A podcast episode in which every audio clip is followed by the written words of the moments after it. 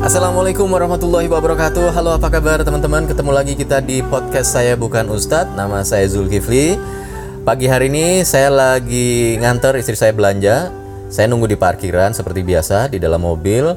Situasi di jalan tadi sekitar setengah delapan Di kota Malang sepi banget. Jalan yang biasanya rame Orang apalagi hari Senin ya Orang berangkat kerja Kemudian anak-anak sekolah berangkat ke sekolah Ini beda banget seperti suasana lagi libur kalau di kota Malang.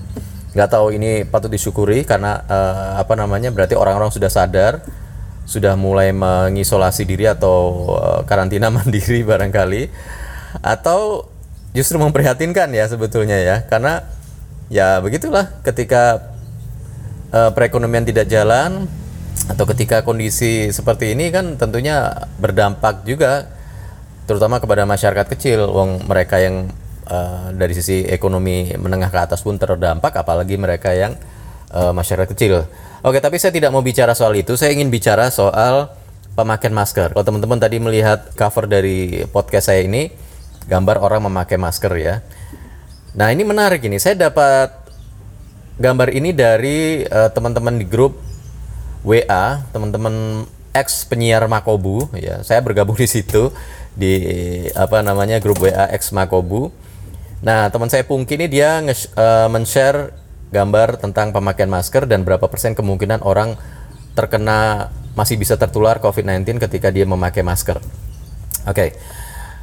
Kalau teman-teman lihat gambar itu ya, jadi gambar yang pertama itu kan gambarnya uh, misalnya anggap saja si yang gambar kiri itu si A, yang kanan itu si B. Kalau si A tidak memakai masker, sementara si A ini kita anggap orang yang menderita atau di dalam tubuhnya ada COVID-19 ya. Jadi dia carrier. Dia si A ini carrier COVID-19, sementara si B dia sehat tetapi dia memakai masker. Ternyata kemungkinan tertular COVID-19 itu masih sebesar 70% ya. Padahal dia memakai masker. Tapi kemungkinannya 70%. Kalau saya menduga sih ya kemungkinannya karena uh, bisa jadi kan ketika orang itu bersihin dropletnya tuh nempel di mana-mana, nempel bahkan di covernya dia nggak sengaja kepegang, kemudian nanti sampai di rumah dia lepas covernya atau bagaimana bisa jadi gitu. Tapi yang jelas itu uh, dari gambar itu kita bisa artikan bahwa ketika si carrier ini si A ini dia seorang uh, dia me, di dalam tubuhnya ada COVID-19, kemudian si B ini sehat tetapi dia pakai masker, nah masih ada kemungkinan 70% tertular. Kemudian gambar yang kedua sebaliknya, ketika si carrier ini memakai masker, sementara orang yang sehat tidak memakai masker, ternyata potensi penularannya hanya 5% teman-teman. Jadi berkurangnya jauh banget ya dari 70% jadi 5%. Jadi kalau ada orang sakit, orang yang menderita COVID-19 atau dalam tubuhnya ada COVID-19, ada virus corona, ketika dia pakai masker, sementara orang di sekitarnya tidak pakai masker, itu kemungkinan orang di sekitarnya tertular hanya 5%.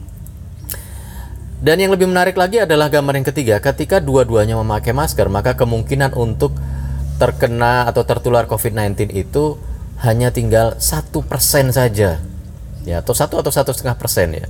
Jadi uh, jauh berkurang lagi. Artinya apa? Kalau kita melihat dari gambar ini bahwa potensi orang yang uh, tertular COVID-19 itu akan semakin kecil ketika orang sama-sama pakai masker daripada hanya salah satu yang pakai masker atau yang pakai masker hanya yang sehat. Sementara yang sakit nggak pakai masker.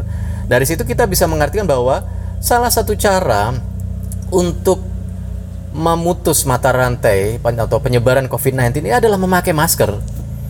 Nah tapi sayangnya saya melihat dari uh, apa yang selama ini disampaikan melalui himbauan apa namanya pengumuman-pengumuman brosur-brosur poster-poster yang disebar termasuk yang di masjid-masjid ya yang selalu di apa namanya disampaikan atau dipasang di depan pintu masjid atau disampaikan ke jamaah. Uh, sifat pem, uh, sifat dari apa namanya anjuran ini adalah benar-benar hanya himbauan. Jadi himbauan untuk memakai masker. Coba anda perhatikan.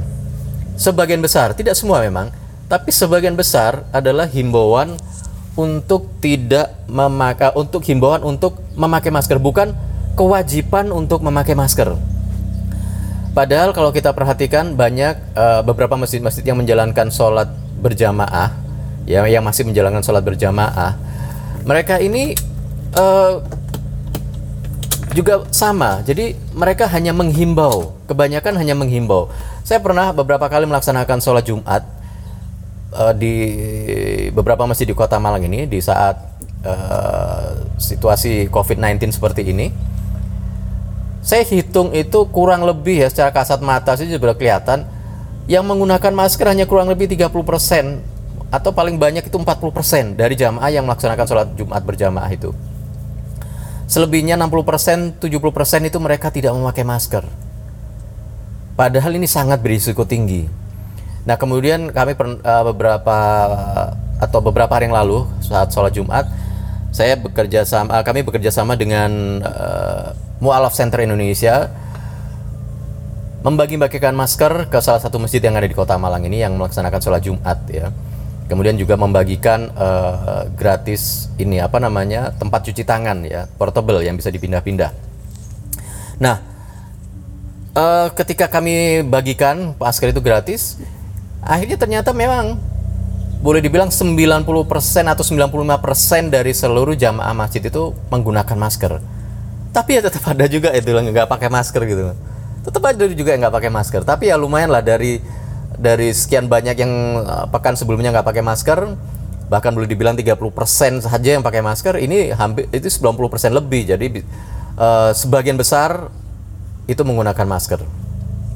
Nah padahal penyebaran virus covid atau virus corona atau covid-19 ini Salah satu penyebarannya adalah melalui droplet ya. Ketika di dalam satu ruangan berkumpul orang banyak, kemudian mungkin di situ ada yang di dalam tubuhnya ada virus corona, dia bersin, dia batuk, atau pas dia sujud di tempat sholat itu kemudian nggak uh, tanpa disadari itu mungkin dia batuk, kemudian menempel di mana-mana. Nah, itu kemungkinan menyebar sangat tinggi itu dari droplet itu. Jadi uh, saya pikir sebenarnya seharusnya nih ya masjid-masjid atau pemerintah termasuk mungkin Kementerian Agama atau MUI atau siapa pun lah para ulama kita sudahlah mulai hari ini coba wajibkan gitu loh untuk jamaah sholat di masjid yang mereka masih melaksanakan sholat di masjid untuk mewajibkan penggunaan masker wajibkan gitu jangan himbau untuk menggunakan wajibkan gitu jadi ketika ada orang yang mau masuk masjid tidak pakai masker dia dikasih masker gitu loh. Jadi masjid menyiapkan mungkin menyiapkan masker untuk mereka yang mungkin kelupaan membawa masker. Mereka di, kita diminta untuk uh, menggunakan masker yang sudah disediakan. Jadi uh, semua jamaah masjid yang sholat di situ diharapkan bukan diharapkan ya diwajibkan memakai masker. Karena itu tadi kalau kita lihat kan dari gambar itu bahwa dengan menggunakan masker kemungkinan atau persentase penularannya hanya tinggal satu setengah persen saja.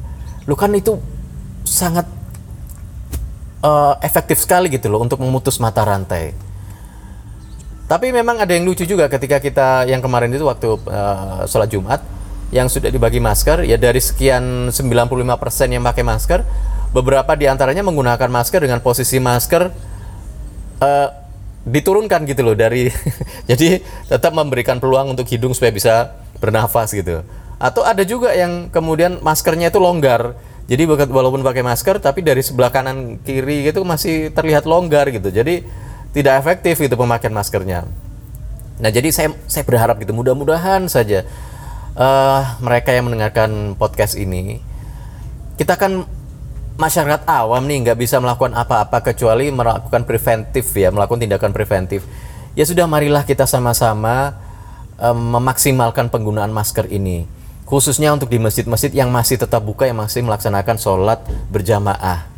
Karena di saat banyak orang berkumpul seperti itu kemungkinan penyebaran dari virus ini kan juga besar ya. Nah sampaikanlah para ustadz kemudian takmir masjid harus tegas gitu. Sampaikan bahwa setiap yang melaksanakan sholat berjamaah di masjid ini harus pakai masker.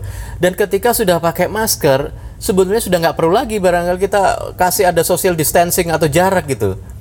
Karena sudah itu sudah sudah cukup gitu. Kalau kita sudah pakai masker kemungkinan kan tadi cuma satu setengah persen ya. Artinya apa? Itu sudah jauh lebih aman. Jadi nggak perlu lagi dikasih jarak sehingga sholat kita masih bisa tetap rapat, kita masih bisa tetap memenuhi persyaratan bahwa uh, sholat ini sempurna ketika kita uh, soft kita rapat gitu loh. Justru kalau ha hanya diberi jarak saja tetapi tidak pakai masker, ini kemungkinan peluang untuk menularkan COVID-19 sangat besar.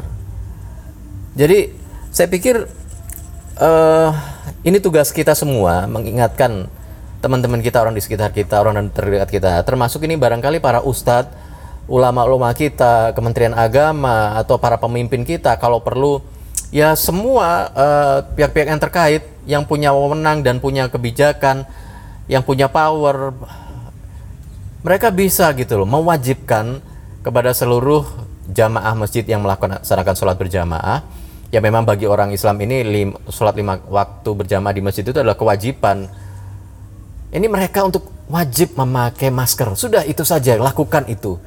Insya Allah itu sudah sangat mengurangi resiko penularan uh, eh, COVID-19 dan kita bisa maksimal berdoa di masjid kita bisa memohon di masjid mungkin pada saat sholat terawih bisa melakukan doa kunut bersama di saat itu saya yakin dengan kekuatan berjamaah dengan ribuan jutaan umat Islam yang masih tetap sholat di masjid dengan mereka tetap menjaga diri menggunakan masker insya Allah pasti ada doa-doa dari orang-orang alim yang ada di situ yang akan diijabah atau dikabulkan oleh Allah Subhanahu wa taala. Tapi kita harus ikhtiar dulu gitu loh. Kita harus lakukan ikhtiar, kita harus melakukan upaya maksimal yang secara sunatullah memang dari sisi kesehatan dari sisi dokteran itu bisa dilakukan. Ya, saya berharap mudah-mudahan itu bisa bermanfaat dan bisa menyentuh hati kita semuanya dan COVID-19 ini bisa segera berlalu dari negeri kita. Saya Zulkifli, saya bukan Ustadz. Wassalamualaikum warahmatullahi wabarakatuh.